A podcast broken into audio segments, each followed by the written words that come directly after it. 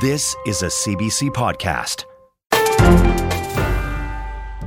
Hi there, I'm David Cochrane, and this is the Power and Politics podcast for Monday, October 30th.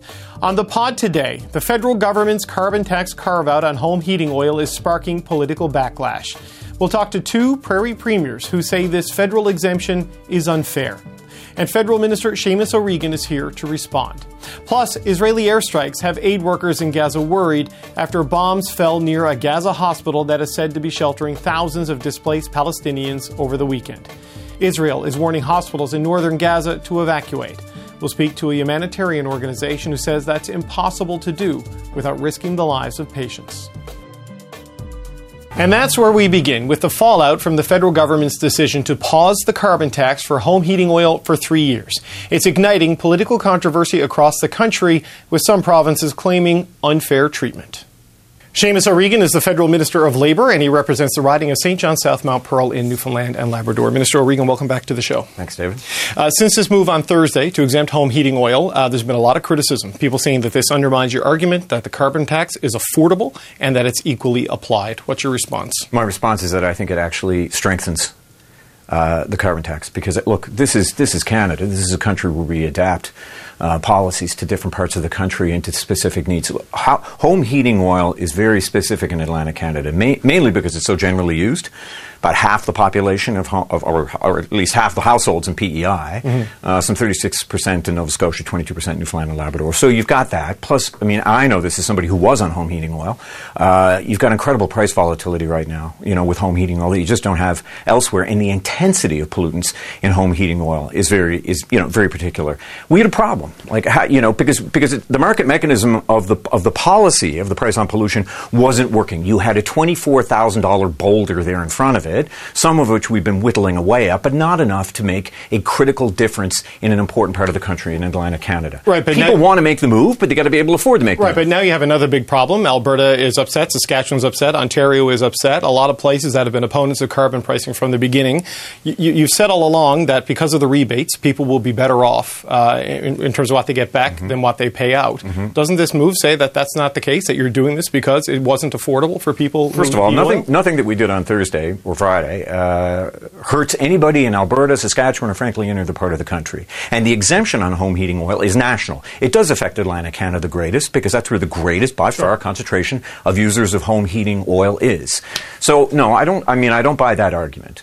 But we were hitting we were hitting a roadblock on affordability, and not, pay, and not just right? affordability, but also the ability to find people to install heat pumps. We right. need more people doing that, and there's a there's a lineup of people waiting. So in the interim, let's take a pause on the price on pollution. It's very important that we say that it's a pause because it's still an important market price signal. That is one of the strengths of the pr- of the price on pollution. But on the other hand, we need to make sure that people have a chance.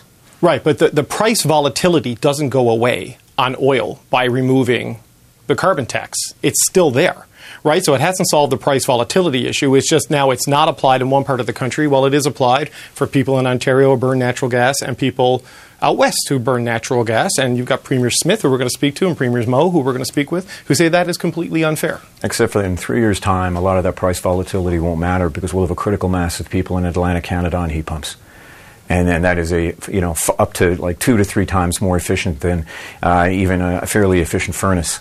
So that will be a huge win. You know, if we can identify a win and go for that win, let's do it.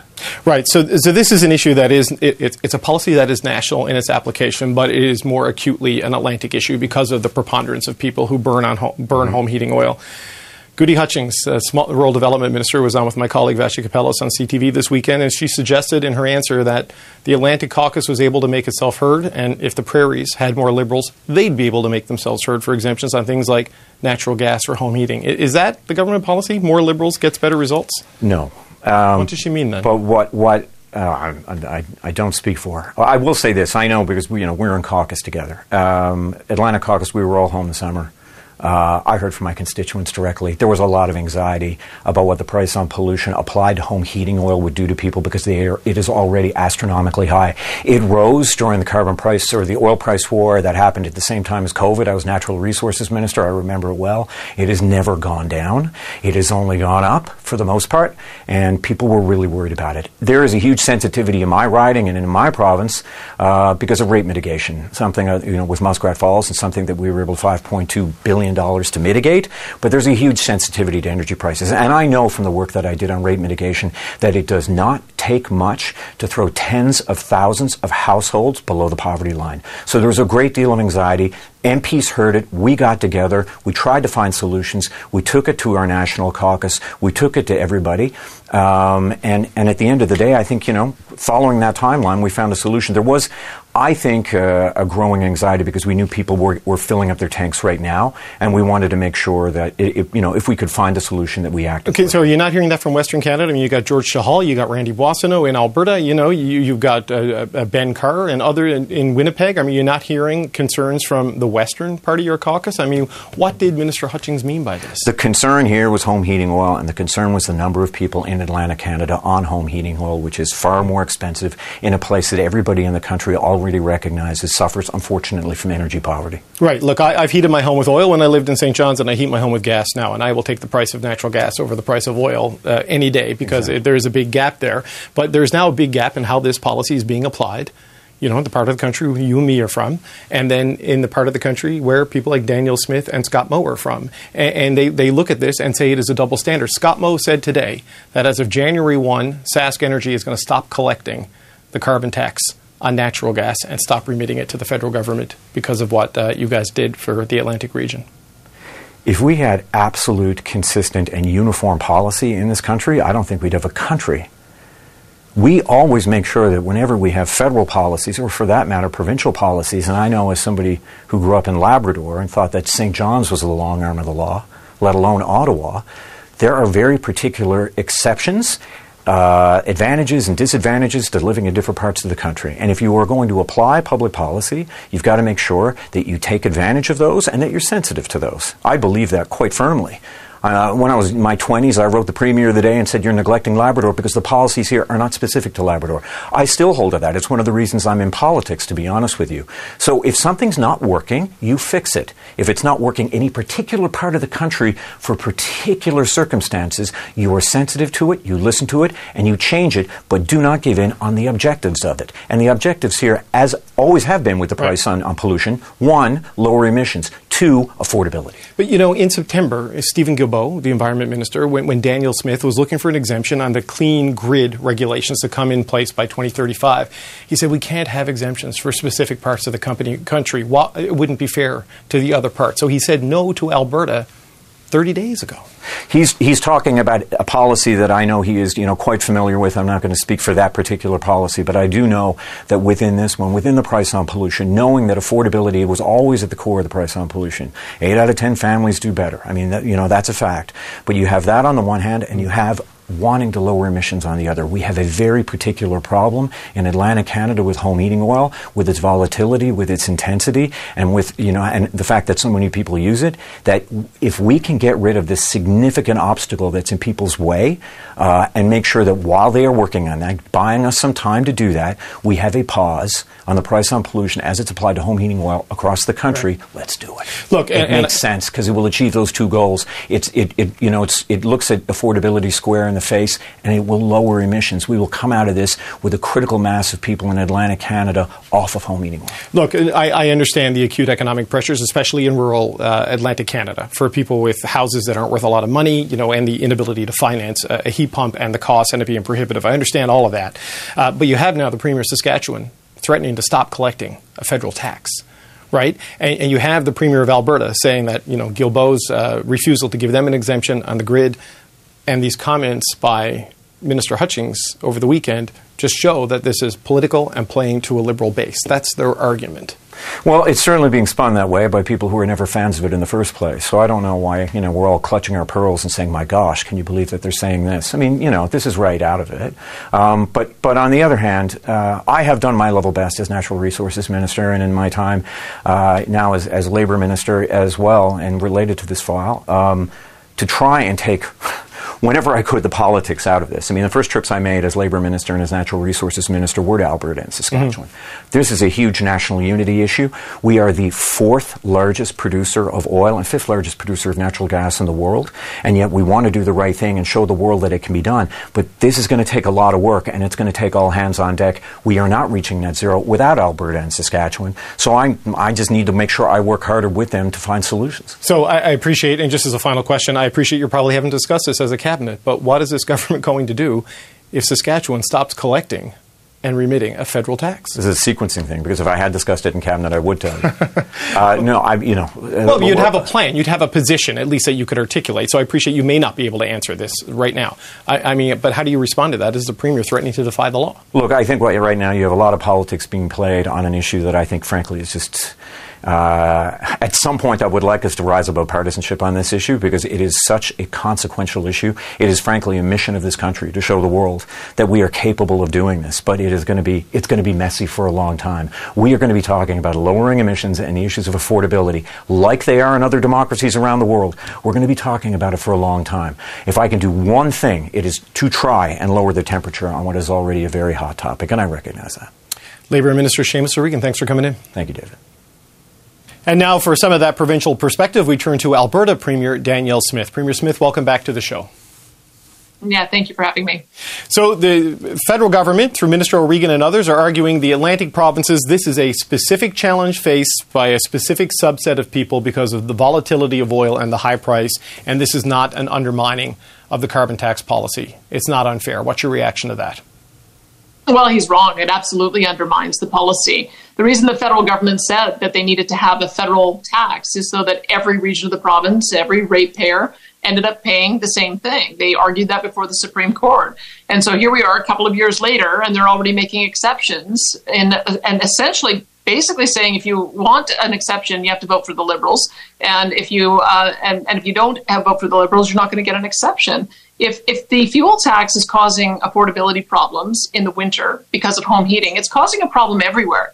It's not just in Atlantic Canada. It's in the West where we use natural gas. It's places where they use propane. And he would be very wise to uh, to rethink the, the tax in the first place, take it off of home heating, and rethink his policy. We've been calling for an end to the carbon tax. And these are the reasons why, because it's painful. The amount of the, of the, of the rate is, is too high. It's, it's creating a massive affordability crisis, and we're all feeling it. I, I, I, heated my home with oil when I lived in uh, St. John's. I heat my home with gas now that I live in Ottawa, and the price gap is enormous. Oil much much higher. Uh, so the, part of the argument is is that there's just no comparison in the prices, and when the volatility hits oil, it spikes crazy high. I mean, do you understand at least some of that that economic argument being made for, for these changes?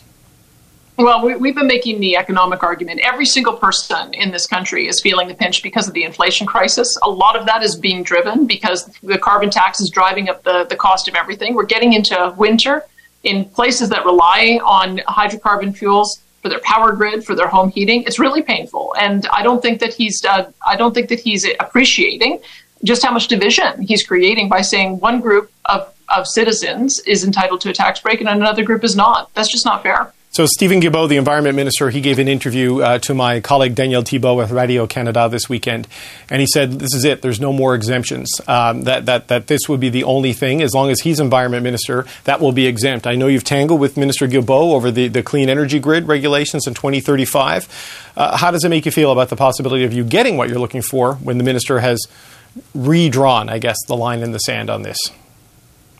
Well, I have to tell you, I, think their, their policy is an utter chaos. And what they need to do is be working with the provinces. The, the recent Supreme Court decision that acknowledged that provinces have the right to develop their resources, have the right to develop their own electricity grid, and that the federal government can't be using a pretext to, to make unilateral policy. They have to work in a, a spirit of cooperative federalism. I, I, haven't seen much of that from Environment Minister Steven Guilbeault. I'm hoping that he changes his tune.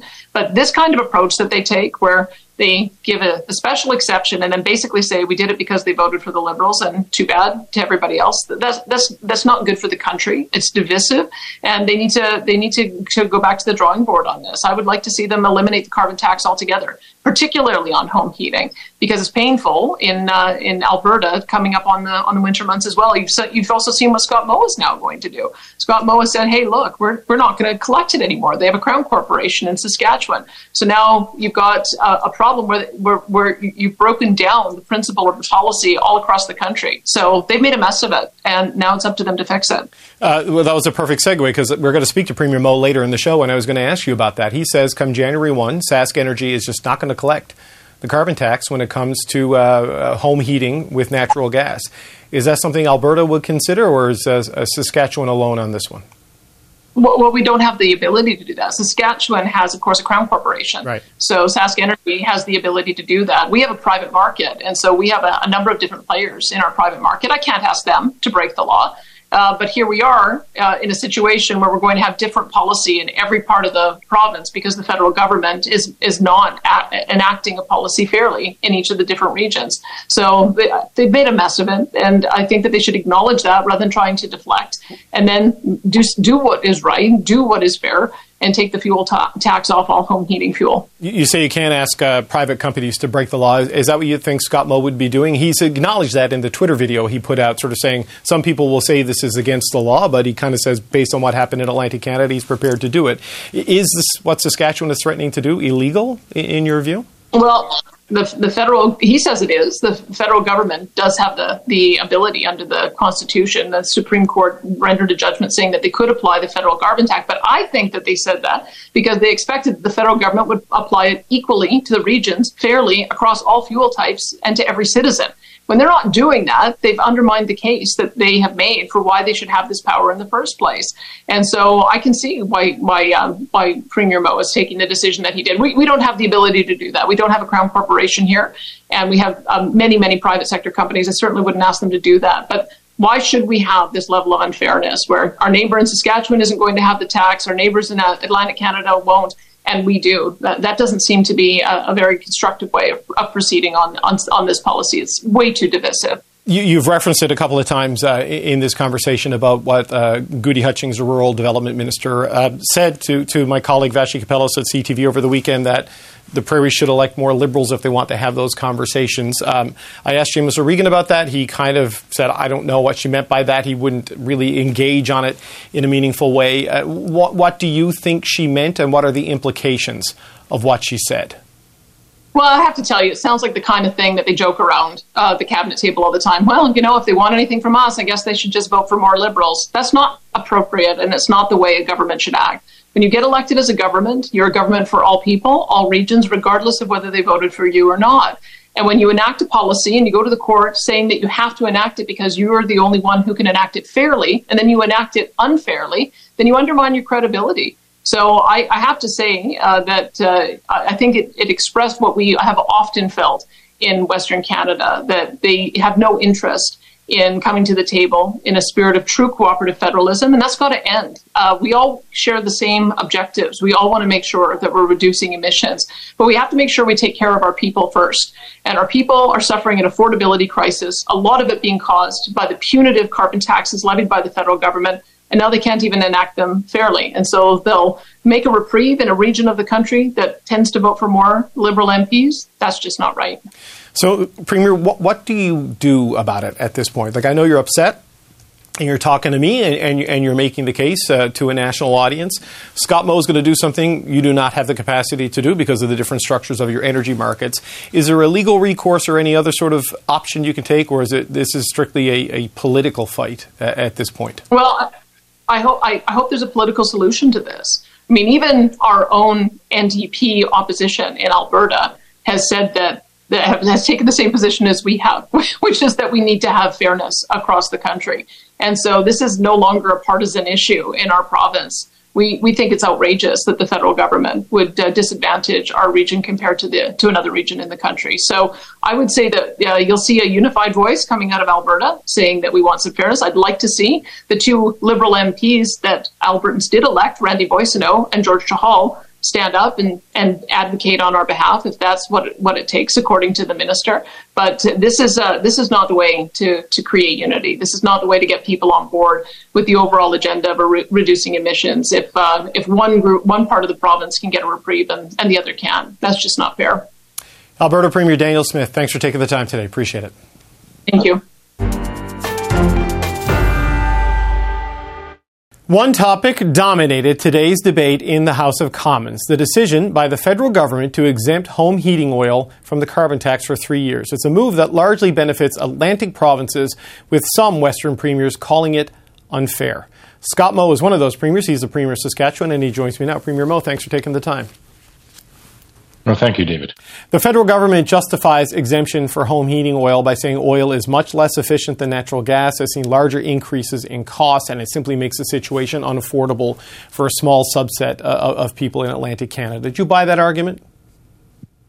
Oh, no, not at all. Uh, listen, we heat our homes uh, in different ways across this country. We have, uh, you know, 85% of Saskatchewan residents use natural gas, uh, but there is a certain number that use propane or even electric heat in some of our northern and, and uh, many Indigenous communities uh, throughout the north. also expensive, also, you know, unfairly, I, I think being being part, having this uh, carbon taxation scheme of which we've never agreed with uh, being applied to them and so at the end of the day uh, this scheme uh, we've always thought it's the wrong policy uh, but it has outside of quebec been applied fairly uniformly across the nation that no longer is true mm-hmm. Uh, and what we've said is the federal government should if they do make an exemption in what is predominantly an Atlantic Canadian exemption, they should extend that to all Canadians across the nation. If they don't, uh, Saskatchewan will take matters into our own hands. Okay, I want to talk about that just uh, for the audience at home. Quebec is exempt from this because they have a cap and trade system that the federal government says meets its standards, so therefore the, the carbon price isn't applied there the way it is in other provinces. But uh, uh on your last, the last thing you said there about take matters into your own hands, I, I saw in your Twitter feed today uh, you said come January 1, you're going to tell SaskEnergy to stop collecting the carbon tax on natural gas for home heating and stop remitting that money uh, to the federal government. And you admitted that it is probably illegal. I mean, are you prepared to, to break the law to protest this? Well, first, we would hope that it never comes to that. We would hope that the federal government would make a decision to uh, to ensure that all Canadian families are are being treated equally. And this whole conversation is about fairness for uh, Canadian families, and in our case, uh, the families that we represent in in Saskatchewan. Um, with respect to the, the, the entire carbon taxation scheme, we've always felt it's the wrong policy. Um, but really, what we're doing in this case is uh, doing what the federal government is doing. And so, if it's deemed uh, illegal for a provincial government to provide that that benefit um, or that pause for three years on carbon tax uh, for how they heat their home, um, the federal government is doing that in one area of Canada, and so we're really uh, mirroring or emulating what the federal government is doing. And so, if uh, if we would be if that would be deemed to be illegal at the provincial level, uh, I think the federal the federal government would have some challenges um, defending uh, their decision as well. Well, uh, and, and I'm not defending what the government has done here, but it's a federal tax, right? So they can decide what happens with it, I guess, right? Like you have no authority. we've spoken in the past about respecting jurisdictions. This is their jurisdiction, whether you like what they're doing with it or not. And, and some of the analysis I've read of what you're, you're proposing to do here, uh, Premier Moe, is that you're just going to be on the hook for the money that you're not collecting and have to remit it to the federal government anyway this is federal jurisdiction. Uh, as uh, described by the Supreme Court of Canada, the reason this is federal jurisdiction is so that the federal government can uniformly apply uh, their carbon tax scheme uh, to all Canadians across Canada. If you go back to the Supreme Court ruling, that was very clear uh, in that particular ruling. And so uh, we've always said it's the wrong policy, um, but as I said, outside of Quebec, it's been fairly uniformly applied.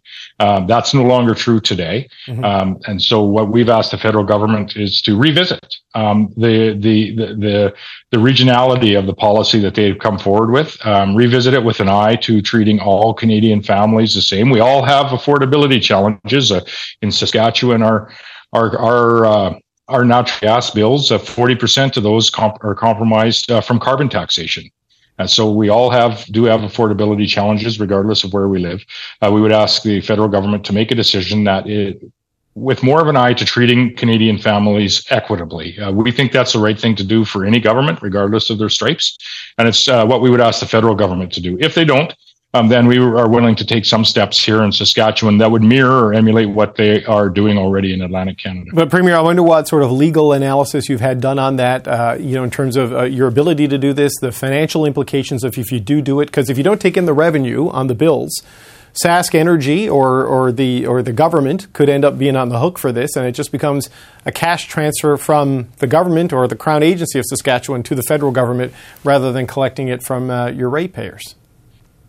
Or the entire policy could fall by the wayside due to the fact that the federal government is not uh, implementing it equitably across the nation of Canada, which was the very reason um, that this was deemed to uh, um, to, to, be in the federal jurisdiction. Uh, what was shared jurisdiction, uh, the federal government uh, was was able to do this with the understanding uh, that they would do it fair and equitably uh, from coast to coast in the nation. They're not doing that anymore. Right, but the, the Supreme Court decision, um, and, and, look, I'm not a lawyer, so forgive me. It was, it was that it was a recognition that because of the polluting effects of greenhouse gases, it goes across different jurisdictions. It's not contained within a provincial, uh, particular provincial boundary. Therefore, it falls into the federal government's uh, constitutional authority to to, to price. Um, I, I, mean, they still have the legal right to do this, and because it's not, and this is why they had the ability, for example, not to impose it in Quebec or in other provinces when they had programs that met their stringency requirement. Uh, so, so they do have latitude and, and discretion in how it's applied. I, I just wonder if you're potentially setting yourself up for a big legal fight uh, if you go down this path. No, before we ever come to any decisions on on January first, uh, you know, we would one would truly hope uh, that we don't live in in a nation that is anywhere near that divisive um, a nation where a federal government would choose one area of, for political reasons, it appears, uh, to choose one area of Canada uh, to uh, not have to pay their their carbon taxation scheme, while the rest of the nation ultimately would have to. And so we, we feel that there's a real opportunity here for the federal government to revisit uh, the decision that they've made, uh, revisit it in the best interest of all Canadian families. At the end of the day, um, this conversation is not about, uh, for example, Saskatchewan picking a fight with the federal government. This is about fairness for the family families that we uh, collectively represent. Uh, 13 premiers will be together next week. I'm sure this is going to be part of that discussion. I'm sure other premiers are hearing about uh, the, the, the inherent unfairness of the the policy that has uh, been introduced by the federal government. And we would ask them to revisit it. That is uh, the right thing to do, and we'd say that's I would say that's the Canadian thing to do. That's right. Yeah, the Council of the Federation is meeting in Halifax, I believe, uh, uh, next week. Um, but you know, Premier, I, I wonder on this point. Um, Gudie Hutchings, the Minister of Rural Economic Development, made some comments over the weekend in an interview with CTV, saying that uh, uh, a line along uh, along the lines that the Atlantic Caucus was able to make its case, and maybe the Prairies needs to elect more Liberals. Uh, so you can hear that the argument can be made uh, by Western MPs as well. Uh, I don't know if there's been some walking back of that or not, but but how do you interpret those comments, and what effect is it having in your province? Well, I would say entirely disappointing uh, to have a, a, member of government or in cabinet, no less, uh, that feels that uh, that they're part of a government that doesn't represent all Canadians. Um, that would be disappointing. I think not only for for myself as a resident of Saskatchewan, as a as a as a, as a premier of, of, of, a province in, in this nation that I still think is great, um, but I think would be disappointing for for mo- the vast majority of Canadians as well. Uh, listen. Um, Prov- provincial residents have other ways to have their voice heard. Um, Saskatchewan's voice very much is being heard today through their their provincial government, and I'm certain that will uh, continue uh, in the days in in the days ahead. And what we have said, and we've been very clear, is uh, you know first and foremost, we've always said this is uh, this carbon taxation scheme uh, just simply is not the right policy. In fact, we think it should be scrapped for for for everyone on everything. And that would be our primary uh, policy position in this province. Second, uh, we would say uh, that the federal government, when they make changes like they have, uh, specific to home heating oil that specifically do target Atlantic Canada, that they would uh, they would revisit that in in an effort to treat all Canadians equitably. And if they don't, uh, we've been very clear with respect to what we ultimately will look at doing here in the province of Saskatchewan to ensure fairness for Saskatchewan families. So, so Premier, there's no indication, just as a final question, they're going to scrap the whole thing. Certainly, they're pretty wedded to this, the, the federal Liberals are. And uh, Minister Guilbeault uh, spoke with my colleague Daniel Thibeault at Radio Canada this weekend and said, no more carve outs. This is it, as far as he's concerned, uh, as, as Environment Minister. So, just as a final point, uh, what, what's your reaction to the minister seemingly closing the door uh, to what you're asking for? Well, I would say a month ago, Minister Guilbeault said there was no carve outs at all. To, in the last week, we've seen a significant carve out for one area of, of the of the nation, and I have no idea how this federal government is not going to uh, reduce uh, or, or, mirror that uh, for, for all Canadians across the nation. And so Guilbeault's words uh, really, uh, you, you, know, aren't worth that much in today's day and age. Um, and, you know, we'll see where this goes. We know where it's going in Saskatchewan. We would hope that the federal government and have given the federal government a great opportunity, I think, to, uh, to make a decision to treat all Canadians equally, regardless of where you live. Um, and if they don't, we're going to take uh, action to ensure that Saskatchewan families uh, do experience the same degree of fairness that we're seeing uh, for Atlantic Canadian families. Um, but I'm sure this is going to be much discussed in the days ahead. Um, but not a lot of faith in in what Minister Guilbeault has been saying the last while, or, or um, with respect to what's occurred and what the federal government has decided. It doesn't look like his colleagues have much either. Saskatchewan Premier Scott Moe, thanks for your time today. Take care, David. Well, there are others who disagree with this carbon tax exemption for home heating oil, but for very different reasons than Premier Moe. To give us an assessment of the federal government's change to the carbon tax, we turn now to Trevor Tombe, a professor of economics at the University of Calgary. Professor Tombe, it's good to talk to you. Thanks for joining us. Great to be here. Thanks for having me on. You, you, said on your Twitter feed the carbon tax is effectively dead and the federal government killed it in the dumbest way possible. What, what do you mean? But one of the key arguments for carbon taxes is uniformity of treatment across regions, across individuals, across businesses of different sectors to really just provide an incentive for those who have easy, low cost ways to avoid emitting to do so. And, and once you start carving out one exception, you ramp up pressure to carve out or other exceptions. We're seeing that right now with uh, many Premier Scott Moe, Danielle Smith, mm-hmm. even uh, Ontario Premier Ford calling for natural gas uh, to be accepted. And they do it on home heating in a way that undermines their primary political argument for the carbon tax, which up until last week, it was that it was a measure that put more money in the pockets of Canadians and therefore helped with affordability. And now they're saying the exact reverse message that exempting its coverage helps with affordability and that will make it really difficult to call or to resist calls to remove the carbon price from other fuels, even transportation fuels. So, so one of the issues with, with, home heating oil, and, and I used home heating oil when I lived in St. John's, and it was the wild swings in the price right? In that, you know, as oil prices went up over 100 bucks, I remember it was almost $800 for a single month in, in a St. John's winter because oil was up to like $160 a barrel or something in, in that neighborhood. And, and, that puts people in a situation where no matter what market signal you send, they just don't have the means to, to make the transition that, that they're hoping to encourage. Is that a valid argument that the affordability goes beyond simply the carbon price? Because that's what the government is saying. Well, wild swings in energy prices are not unique to home heating. Natural gas has also seen very considerable price swings over time, as has transportation fuel, all things that are exposed to world oil prices. And if volatility is the issue, there are ways of thinking about how to address that from a policy perspective. You could spread costs out over many more months. You could think about having regulatory approaches that some jurisdictions do with gasoline, for example, having regulated prices as a way to try and smooth the volatility that we see there. If one has concerns around whether or not home heating oil has risen to a level that has made it really difficult for individuals to afford, the alternative policy prescription would be to provide cash transfers, to provide lump sum rebates, which is right. the way that we've addressed affordability concerns around carbon pricing up to this point. And so to now start exempting fuels to address affordability, that makes it really difficult to resist similar arguments right across the board, which is why I'm concerned that this move absolutely did completely change the game on carbon pricing in a way that may lead to its eventual removal, at least at the retail level, putting industrial emitters aside. When, when this regime first came in nationally, uh, a lot of the Atlantic provinces, if not all of them, weren't on the federal backstop. They had their own policy solutions that at least got them to the stringency requirements in the opening days. But they exempted things like this, and then as the price rose, they couldn't hit the target, so they had to just bail out and sign on to the federal backstop. What does this exemption do to the argument that you need to hit a certain standard in order to be considered legitimate? Is the federal government hitting their own standard now in Atlantic Canada? So that's right. Carving out this exemption does mean that the federal backstop no longer likely complies with the federal government's own benchmark.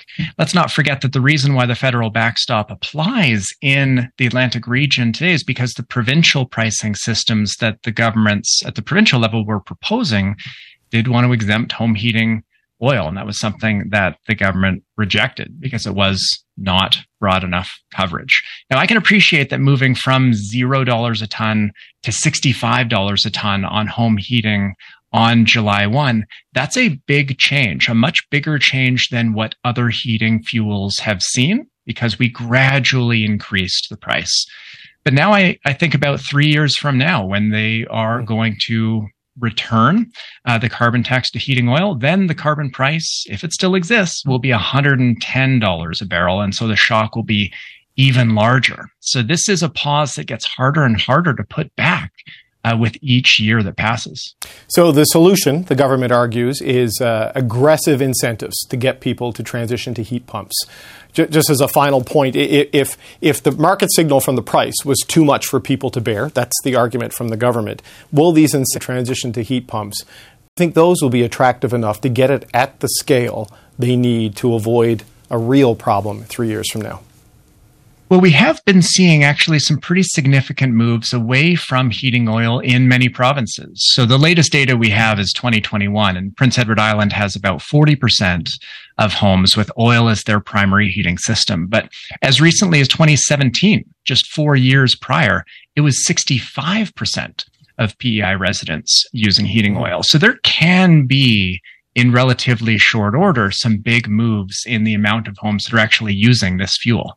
But three years from now, there is still going to be a substantial number of homeowners in the Atlantic region using this fuel. And it'll be really hard at that point to return carbon pricing at $110 a barrel. Uh, because if it was hard enough to go to 65, it's going to be that much more so to go to 110. Trevor Tombe, professor of economics at the University of Calgary. Thanks so much for your time today. Thank you.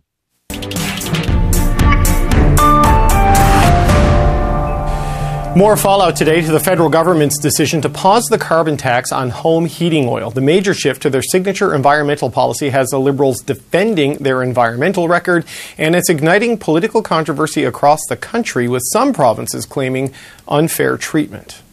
The Prime Minister has just defined the issue of the next election. Vote for him and have a massive home heating tax Vote for common sense conservatives, and we will axe the tax for everyone and forever. It actually will help to ensure that we are reducing the cost of home heating, uh, oil heating across in every province and territory while continuing to address climate change in a thoughtful way. They gut programs, they hurt Canadians, and they're certainly not there when it comes to fighting climate change or supporting Canadians. Last week's announcement on home heating only benefits Canadians that live where Liberals need to save their seats. All right, we're going to bring in the power panel to talk about all of this. Lisa Raitt is a former conservative cabinet minister, now the vice chair of global investment banking with CIBC Capital Markets. Andrew Thomson is a former Saskatchewan cabinet minister, now chief of government relations at the University of Toronto. And here with me in Ottawa, Vandana Kattar is a political consultant and a former advisor to Prime Minister Justin Trudeau. And Rob Russo is the former CBC parliamentary bureau chief, now writing for The Economist. Hello, gang. Happy Monday. Hello, David. So, so Vandana, you know the old adage: when you're explaining, you're losing. The Liberals are doing a lot of explaining since they made this decision on Thursday. What do you make of the fallout to this whole thing? Well, I think um, you know when you look at climate change, you need to look at uh, it through an equity lens and how people affect, believe and, and experience climate change from downtown Toronto to rural areas are two different experiences. You know, in Toronto, you can hop on a TTC, that's pretty easy. You know, I have family members in areas who drive an hour and a half to the local Costco You know, so two different realities. And I think it's important that, you know, this government made a very ambitious climate change plan, but the climate and the, the economy was different then. So I think it makes sense to take a moment to reevaluate and see, like, do we have to make alternatives for other Canadians? Do we have to reassess some things? And this is a pause. So I think what they did was really just reassess the environment and think about, okay, if it's not working this way, you know, what can we do to, like, get people to buy into climate change overall? Okay, but uh, Lisa, um, you, you, and I are both from Atlantic Canada, so we know people, and probably in our family, who, who have burned oil. I burned oil yeah. uh, when I lived there. Um, I, since I've been here and carbon prices come in, we were all told you're going to get back more than you're going to pay out. And now this changed because of the affordability uh, argument that's being laid out. How do you think this is going to play for them? Stunning, I got to say. I don't have any. I'm almost without words on this one. Um, you know, Premier Higgs said to me in July of this year when we were talking about how July 1st was the date when all this went into place. He said, uh, Look, um, wait until October.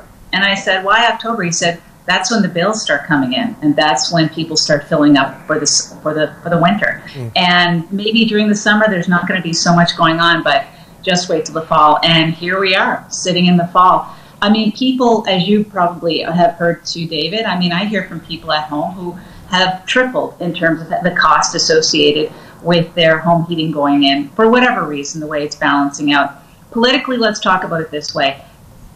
This government has handed Scott Moe and Danielle Smith and any other fossil fuel dependent um, province uh, a big club to beat them with. And I was on a panel with Tim Hudak when this was first announced, and Tim said, "Well, this is great. I just filled my propane tank. I guess I'm going to get a I'm going to get a break on it." And I said, "No, it's only it's only the worst stuff. It's only the heating oil stuff that's going to get the break, and you need to be in Atlantic Canada." So I can't. I, it's just fodder, and I think it really hurts mm-hmm. the legitimacy of what the Liberals said that they wanted to do on climate change. So, so Andrew, the, the, the, break on home heating oil is national. You don't need to be in Atlantic Canada, but that's where the overwhelming um, number of people who burn oil to heat their home are. So it, it's effectively a regional policy with a national uh, application. But is there not an argument to be made, as the government is trying to do, that the volatility and, and the high price of oil is so different than all of the other fuels that it warrants a carve out? That is the argument they are making. Do you buy it? Well, in a lot of ways, the market itself is doing what the carbon tax was supposed to do. The carbon tax is supposed to make fuel uh, unaffordable. That's the whole point of it. That's why I never understood why the Liberals thought this was going to be a winning policy for them. Uh, and even at that, we're talking about a carbon tax that's maybe a third, it needs to triple in value before anybody believes it's actually truly going to be effective uh, as a means. So the entire policy was, was an odd one to go with. This idea that you're going to put the, the onus on the consumer rather than the suppliers and the emitters.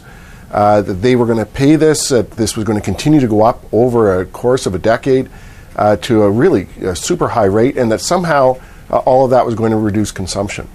Uh, I, I, never understood how this worked politically. I didn't understand how it worked in terms of the econ- you know the economy or the environment, and so they've got themselves backed into a corner that was entirely predictable. Is this a good policy? Certainly for Atlantic Canada, for sure. Is it good politics? Those are the only seats right now that they're really worried about. Uh, and so it makes perfect sense, uh, including the rhetoric that they're spinning out about uh, needing to vote Liberal to, uh, to get the job done on that. It's not like they're going to win more seats in Saskatchewan or Alberta regardless. No, but uh, I mean, Rob, they're worried about seats in Ontario, and the Ontario government has also voiced some uh, some objection to this. I don't know if this is enough to put a floor under their fortunes in Atlantic Canada, but I mean, now that you've got Alberta mad, you've got Saskatchewan threatening to withhold the carbon tax. We're going to talk to Scott Moe in just a little bit. I mean, where does this go? Um, it it, a, it goes in a bad direction. It looks like the Liberals had to take to the lifeboat, and on the way to the lifeboat, they had to jettison principle. Uh, and if you want to succeed in politics, you, you live and die by two or three of your bedrock policies. And when you start to shed your bedrock policies, you, you, you look like a government that, that is in real trouble. They look like they have taken to the lifeboats uh, and that they're that they're in shark infested water. And you also make it look like your rival uh, has been right all along. This might not be axe the tax, but it's trim the ding a little bit, right? that that's what it is. It, effectively, they're they're they're slackening the impact. And like Andrew said, it's supposed to hurt. It's supposed to change behavior. In, in many ways, it makes economic sense. If, if you want polluters to stop polluting, you make them pay for polluting. Right. Uh, and, and so you want to change behavior. Uh, I also think, quite frankly, that it breeds cynicism. When people look at politicians who uh, uh, jettison bedrock principles, uh, they say, you know, why are we here? And that the real danger isn't that, that they necessarily vote conservative, because a lot of the people who believe in this policy won't vote conservative. It's that people are cynical and we're going to stay home and we're not going Right. to vote at all next time. Right. I, I mean, Von, I guess the issue with the market signal in small towns in rural Atlantic Canada, there's no market to take advantage of. This is a challenge, and, and you know, people may not have the, the home equity value to do an expensive heat pump and all of these things. But to pick up on Rob's point on cynicism, there were the comments that Rural Economic Development Minister Gudie Hutchings made to, to my colleague Vassy Kapelos the weekend, saying perhaps they, meaning the Western provinces, need to elect more Liberals in the prairies so that we can have that conversation as well, suggesting that the Atlantic caucus made itself heard. Um, a lot of Liberals have suggested to me that this was not a helpful comment by Minister Hutchings. How do you think people are reacting to that? You know, I think they're taking an offhand partisan comment and it's becoming it's spinning out of control. I don't think that's what Ms. Hutchings meant by it. I think she just said it. Um, I think what she was trying to say is that you know there's a lot of folklore around you know the PMO controls everything, the center controls everything, and no one has caucus has no power. But it shows that caucus come together and they have a voice and they can help create ideas of like okay we can't not going to take away the tax. We still have to, you know, put a price on pollution. We still have to have a strong climate change plan. How do we do it to make it work for us? And the pause is the best way to go forward, right? And I think it shows that there is a voice. And I think what she meant to say is that, you know, we hear you and we speak for you, and that was listened to. I don't think. I know how she said it; it didn't come off well, but I don't think that's what she meant by it. Right, but Lisa, I, you know, we've heard from the Western provinces all along. Uh, you know, uh, they're discontent with this. I, I don't know what this does to Liberal MPs from Western Canada, uh, but but certainly, uh, you know, it, uh, this hasn't been a particularly helpful thing, especially when a month ago. Steven Guilbeault on the clean energy regulations for the grid by 2035 said there will be no exemptions for regions of the province because it's not fair to the rest of the country. Yeah, I, I don't think that this was a mistake by Minister Hutchings. I think she knew exactly what she was saying. I think she delivered the message very well, and I think it was a partisan message that she wanted to set out there to the Atlantic Canadian provinces and voters that we have your back, we're going to be there for you.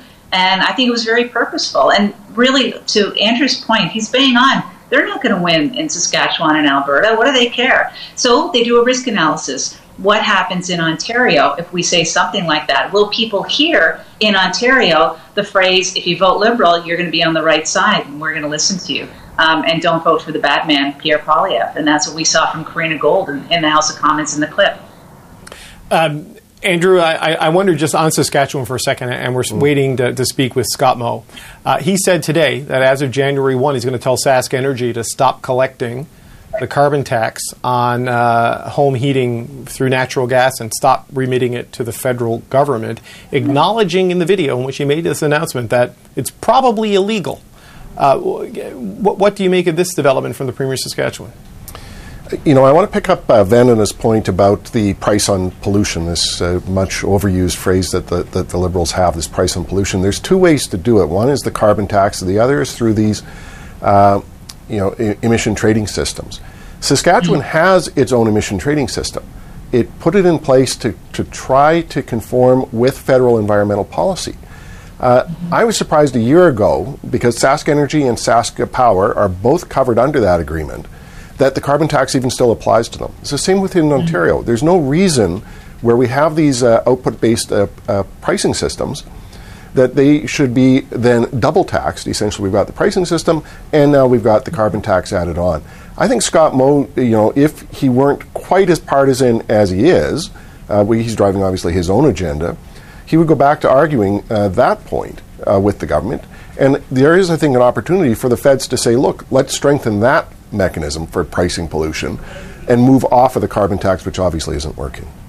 But but if he's going to do this, Andrew, I, I mean, what kind of legal jeopardy as a former Saskatchewan cabinet minister? I mean, he's going to essentially try to tell a Crown Corp to, to break the law. I mean, can can he realistically do that?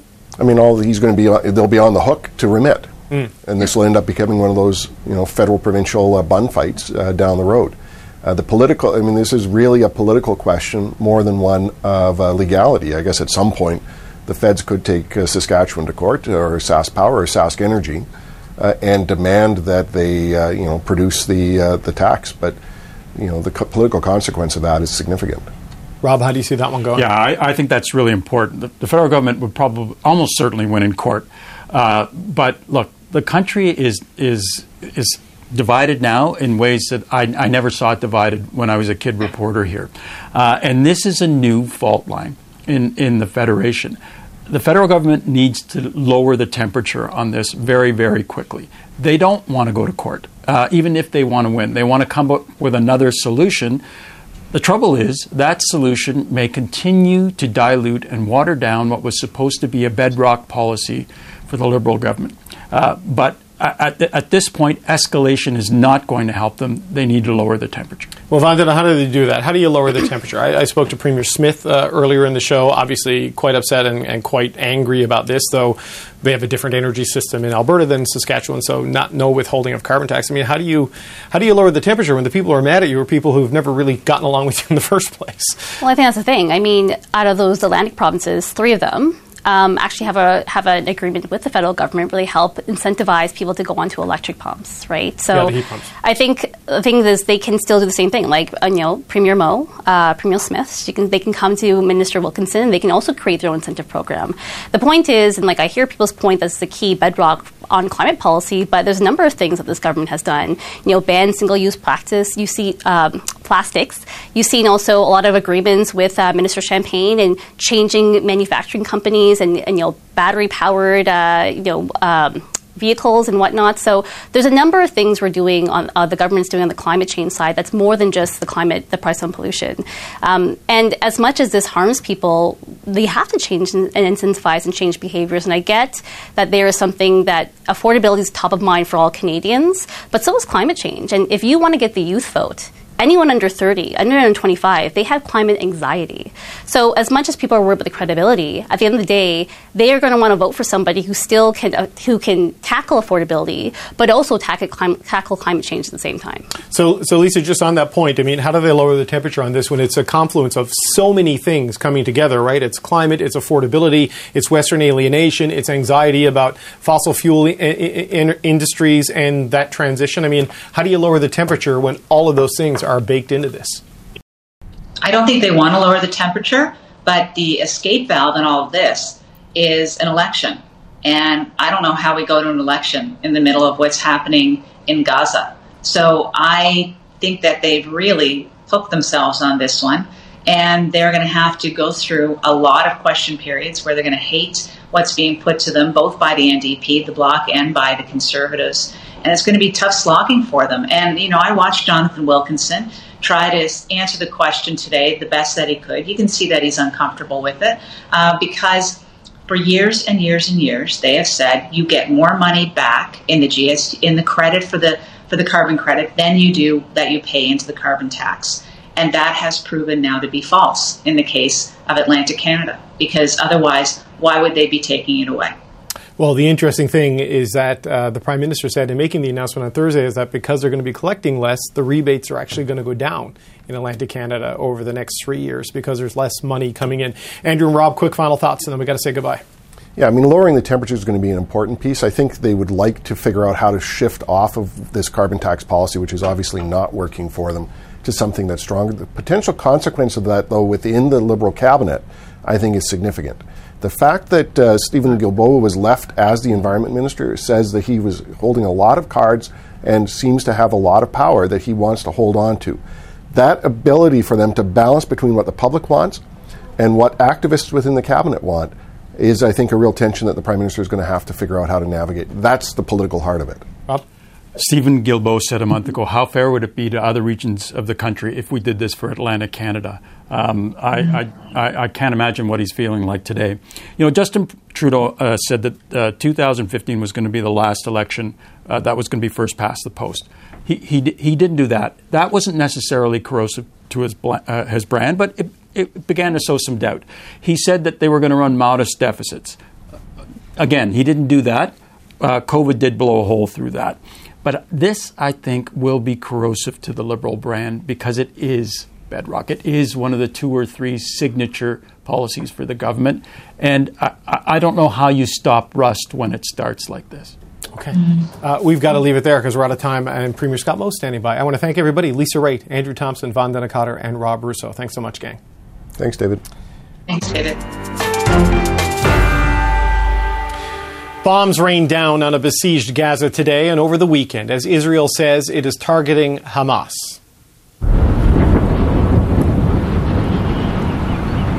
The Israeli military said it struck over 600 targets over the weekend. The Hamas run health ministry in Gaza says at least 8,000 Palestinians have been killed since October 7th. In a speech today, Israeli President Benjamin Netanyahu, Prime Minister Benjamin Netanyahu rejected calls for a ceasefire, saying Israel was, quote, fighting the enemies of civilization itself. The CBC's Ellen Mauro joins me from Jerusalem with more. So, Ellen, Israel's Prime Minister Benjamin Netanyahu, he spoke today. What did we hear from him? Well, another strongly worded statement from Benjamin Netanyahu, David, really pushing back on the calls we've been hearing for there to be a ceasefire in Gaza as the humanitarian crisis there uh, worsens. Netanyahu saying that calling on Israel for a ceasefire is just like calling on it to surrender to Hamas, to surrender to terrorism. We also uh, heard him refer to the October 7th attacks here in Israel extensively, you know, clearly keen to remind people of what happened here on that day. He described the savagery of those attacks, the barbarism of those attacks. 1,400 people killed, more than 230 others, Israel says, taken uh, hostage. Now, Netanyahu was asked about uh, the military campaign, the increasing military campaign in Gaza. Israel says it's targeted at Hamas infrastructure, but there is growing criticism of what is happening there. Criticism that it amounts to the collective punishment of uh, civilians in Gaza who are facing a worsening humanitarian crisis and mounting death tolls. Here's what Netanyahu said to that criticism. I can tell you one thing we're going out of our way to prevent civilian casualties, not only by asking civilians to move, calling them to move, arranging a place for them to be which is safe. We have to do everything we can to minimize civilian casualties, but we cannot give up the fight because then I think this uh, will have disastrous consequences, not only for the future of my country, but for the future of your country, your countries.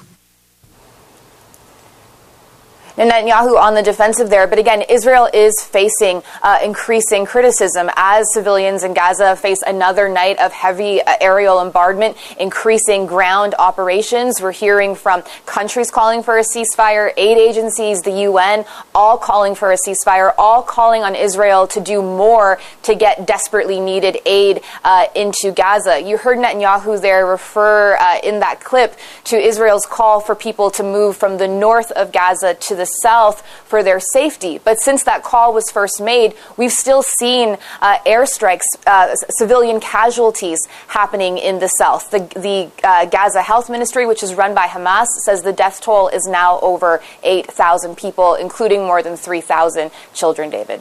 Okay, so Ellen, while the military campaign and the humanitarian crisis continue, there was also news today about the hostages. What can you tell us about that? There was mixed emotions on the hostage front today, David. Uh, this evening, we had a speck of positive uh, news from the Israel Defense Forces and the Israel uh, security agencies saying that overnight, uh, last night, they rescued a hostage from the October 7th attacks, a young uh, soldier named Ori Megidish. The IDF saying that she's been medically checked, that she's now uh, with her family. So, again, a rare speck of positive news. But but earlier in the day, there was a disturbing development. Hamas released a video showing three uh, women. We're not showing you that video, but we, we are showing you a still image from it. Netanyahu later identified those three women as people who were taken hostage uh, in the October 7th attacks. In the video, one of the women is heard berating uh, the Israeli government and Netanyahu. Now, we don't know the circumstances of that video. We don't know when it was shot, where where it was shot, uh, the, the full circumstances uh, around it. But certainly, you know, that has provoked a reaction here uh, this evening. And we have heard growing concerns from family members of some of the hostages about the increasing military campaign who fear that it could put their loved ones at further risks. Risk. Netanyahu pushed back against that tonight as well, pointing to the rescue of Ori Megidish, saying that it shows that the ground operation can help rescue people. But certainly there are uh, concerns for some of the family members that it might not have that effect for everybody. Okay, Ellen, thank you so much. That's the CBC's Ellen Mauro in Jerusalem. Reports of a communications blackout in Gaza began over the weekend. Now we're hearing of warehouses in Gaza being broken into by desperate Palestinians in search of aid. Nearly three dozen trucks carrying aid entered Gaza on Sunday, but it's still just a drop in the ocean, according to relief agencies. This as Israel's prime minister reaffirmed his stance against a ceasefire on Hamas. I want to make clear Israel's position regarding a ceasefire. Just as the United States would not agree to a ceasefire after the bombing of Pearl Harbor or after the terrorist attack of 9 11. Israel will not agree to a cessation of hostilities with Hamas after the horrific attacks of October 7th. Calls for a ceasefire are calls for Israel to surrender to Hamas, to surrender to terrorism, to surrender to barbarism. That will not happen. Tommaso Della Longa is a spokesperson for the International Federation of the Red Cross and Red Crescent Societies. Tommaso, it's good to speak with you again. Thank you for having me today. We, we spoke with a lot of aid groups on, on, Friday who had lost contact with their people inside Gaza once the internet and, and communication systems went down. Have, have, you been able to reconnect with your people, and, and how are they saying things have changed uh, since Israel started this next phase of, of the war? Yes, uh, fortunately, we were able to reconnect with our colleagues yesterday at around 4 a.m. Uh, our time. Uh, I mean, I have to say that the connection is still a bit challenging, so it's not uh, uh, completely stable all the day long. The stories that we heard were uh, pretty concerning, I have to say, because mainly what they were telling us that the people in Gaza were not able to contact emergency medical service, so they were not able to contact Palestine Crescent and the ambulances. So what they were doing, and I quote them, they told us uh, we will do it in the old way. And old way means that they were just uh, um, listening to the noise of the shelling, the bombardments, and then they were taking ambulances and going toward that zone, which of course is pretty risky for uh, for our uh, people. But then uh, they told us it was the only way to make sure that they were able to reach uh, wounded people that has to be, uh, you know, an extra hardship on top of what already is an awful situation. I mean, what, what's their analysis of where the humanitarian situation uh, is right now a- after the last 72 hours or so? Yeah, absolutely. They, they just told us that the situation is deteriorating minute after minute, not even anymore hour after hour. The reality is that uh, there is huge needs that are growing and uh, the, the, more the conflict will go on, uh, the more uh, needs will grow. And this is why we were calling for a de-escalation because really it's critical to make sure to get uh, to hospitals and to people what they need uh, in terms of humanitarian aid, in terms of medical supplies and medicine, but also to find uh, finally a, humanita- a safe humanitarian space where we can bring humanitarian aid, but then we can serve people in safety. This is really our utmost uh, priority at the moment. We, we heard from Israeli Prime Minister Benjamin Netanyahu today. He addressed the media and he reiterated a ceasefire is not on the table for Israel. Uh, what, what's your reaction to that, and how will your teams do their jobs if there is no ceasefire or humanitarian pause at all?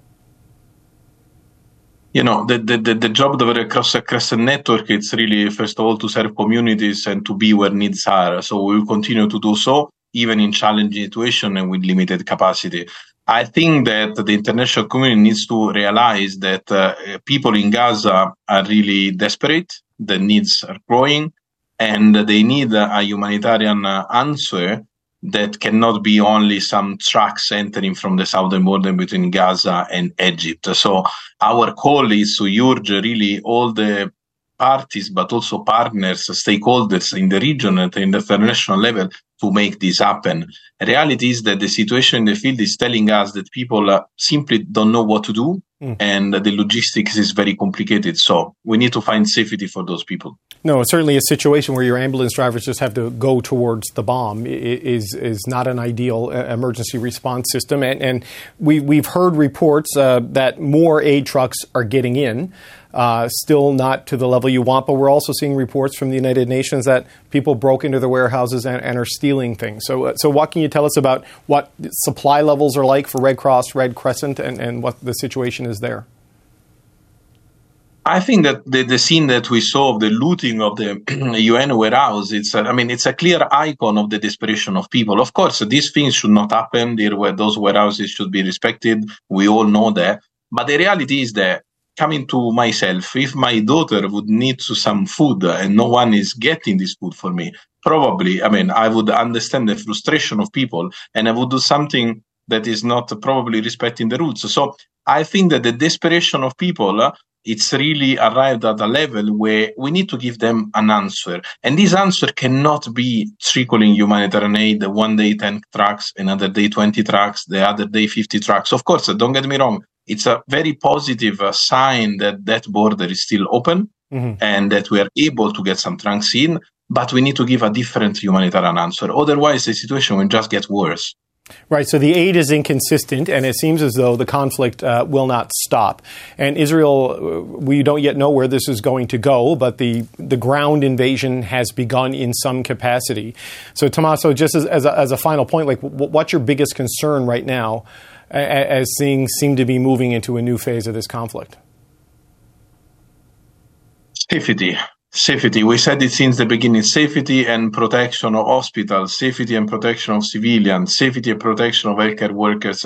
Need, this needs to be said, and we will keep saying that, and we'll do our utmost, uh, public in public, but also in closed door discussion with every partner to make sure that hospital and care facility and civilians are respected. What we are seeing in Gaza. It's really not acceptable. People are in desperate need of everything and there is not really a humanitarian response to that. Time for words is finished. These, those babies in incubators and people in intensive care unit cannot wait, and we really need to give them an answer as soon as possible. So, so on that, you need fuel to keep things running in a lot of the hospitals, the equipment. Uh, but the big concern from Israel and others is that the fuel will be diverted and used by Hamas. So, how confident are you that fuel can go into Gaza and be used strictly for humanitarian reasons and not be diverted and used in a military application? Well, I, I, can speak about our own organization and our standards. And we know that the, the, the, all the items that Red Cross Crescent is bringing around the world usually solely for humanitarian purposes uh, at a high level standard banded by our principle, our code of conduct, uh, and our all uh, internal policies. So this is something that I'm pretty confident and and again our call is on all the parties and all the stakeholders is not just one but there are many and the reality is that everyone needs to have the responsibility to organize a space where humanitarian aid can enter and all humanitarian aid can enter. And if the need is fuel at the moment, which is exactly the case, then we will need an agreement to have fuel for humanitarian purposes. Tommaso Della Longa with the International Federation of Red Cross and Red Crescent Societies. Thanks for your time yet again today. Thank you, sir. That's it for today. If you like this episode, please follow the pod and catch our next live show on CBC News Network. We're on weekdays at 5 p.m. Eastern Time. I'm David Cochrane. Thanks for listening.